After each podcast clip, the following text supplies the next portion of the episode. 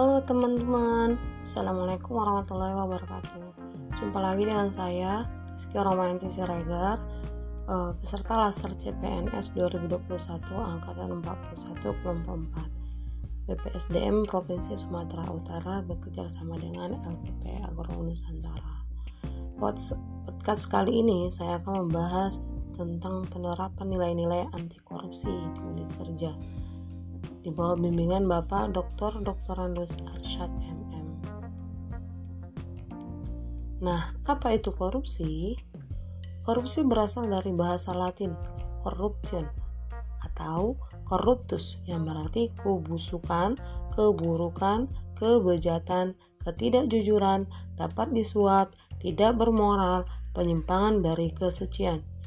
Jadi, korupsi itu dapat dinyatakan sesuatu yang bersifat amoral, sifat dan keadaan busuk yang mengangkut jabatan instansi atau aparatur pemerintah. Nah, ada sembilan nilai nilai-nilai anti korupsi, yakni yang pertama jujur, kemudian kedua peduli, ketiga mandiri, empat disiplin, lima tanggung jawab, enam kerjasama, tujuh sederhana, delapan berani, dan sembilan adil. Adapun penerapan nilai-nilai anti korupsi di unit kerja saya yaitu SMP Negeri 1 Rantau Baik Kabupaten Mandailing Natal. Yang pertama, nilai kejujuran, yaitu kelurusan hati dan ketulusan hati, adanya konsistensi antara tindakan dan ucapan. Misalnya, mengakui kesalahan kepada atasan. Yang kedua, nilai peduli, yakni sebuah nilai dasar dan sikap memperhatikan dan bertindak proaktif terhadap kondisi atau keadaan sekitar. Contoh, menegur siswa yang membuang sampah sembarangan. Yang ketiga, nilai kemandirian adalah salah satu atau hal keadaan seseorang dapat berdiri sendiri atau tidak bergantung kepada orang lain. Contoh, mengerjakan tugas sesuai dengan kemampuan diri sendiri.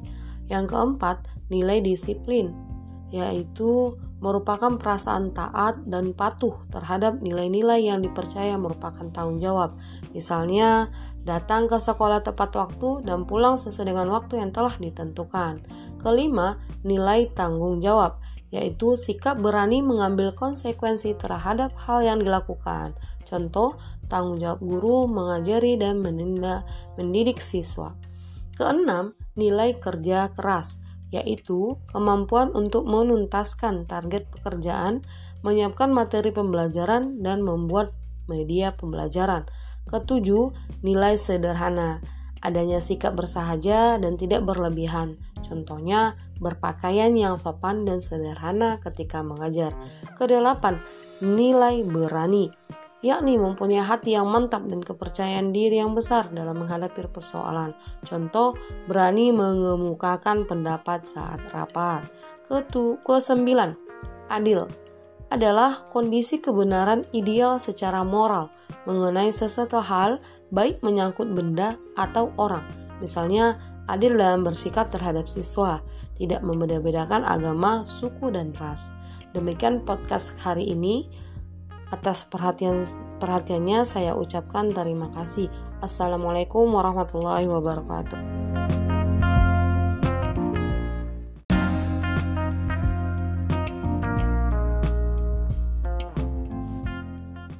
Halo teman-teman, Assalamualaikum warahmatullahi wabarakatuh. Jumpa lagi dengan saya, Rizky Romanti Siregar, eh, peserta Laser CPNS 2021 Angkatan 41 kelompok 4. BPSDM Provinsi Sumatera Utara bekerja sama dengan LPP Agro Nusantara. Podcast kali ini saya akan membahas tentang penerapan nilai-nilai anti korupsi di unit kerja di bawah bimbingan Bapak Dr. Dr. Andus Arsyad MM. Nah, apa itu korupsi? Korupsi berasal dari bahasa Latin corruption atau corruptus yang berarti kebusukan, keburukan, kebejatan, ketidakjujuran, dapat disuap, tidak bermoral, penyimpangan dari kesucian. Jadi, korupsi itu dapat dinyatakan sesuatu yang bersifat amoral, sifat dan keadaan busuk yang mengangkut jabatan instansi atau aparatur pemerintah.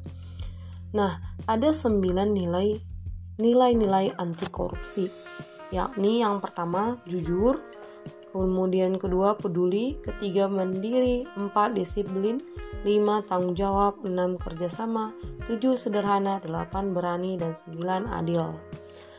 Adapun penerapan nilai-nilai anti korupsi di unit kerja saya yaitu SMP Negeri 1 Rantau Baik Kabupaten Mandailing Natal.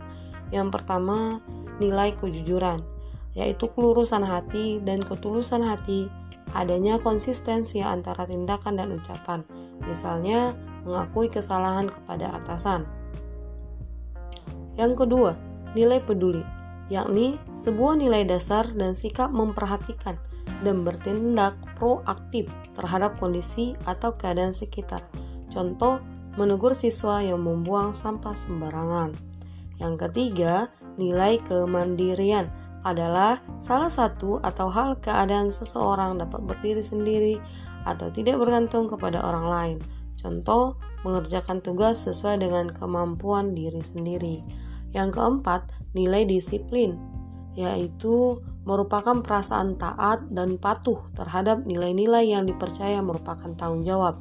Misalnya, datang ke sekolah tepat waktu dan pulang sesuai dengan waktu yang telah ditentukan. Kelima, nilai tanggung jawab, yaitu sikap berani mengambil konsekuensi terhadap hal yang dilakukan. Contoh, tanggung jawab guru mengajari dan mendidik siswa.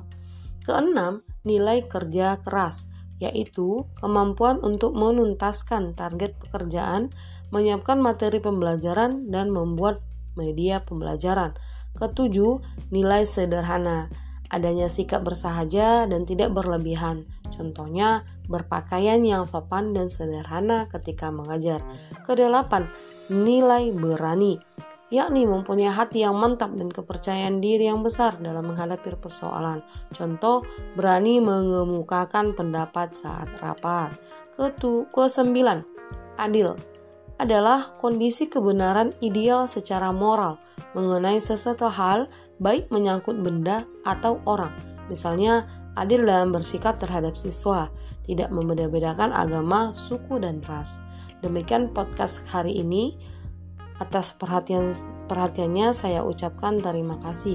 Assalamualaikum warahmatullahi wabarakatuh.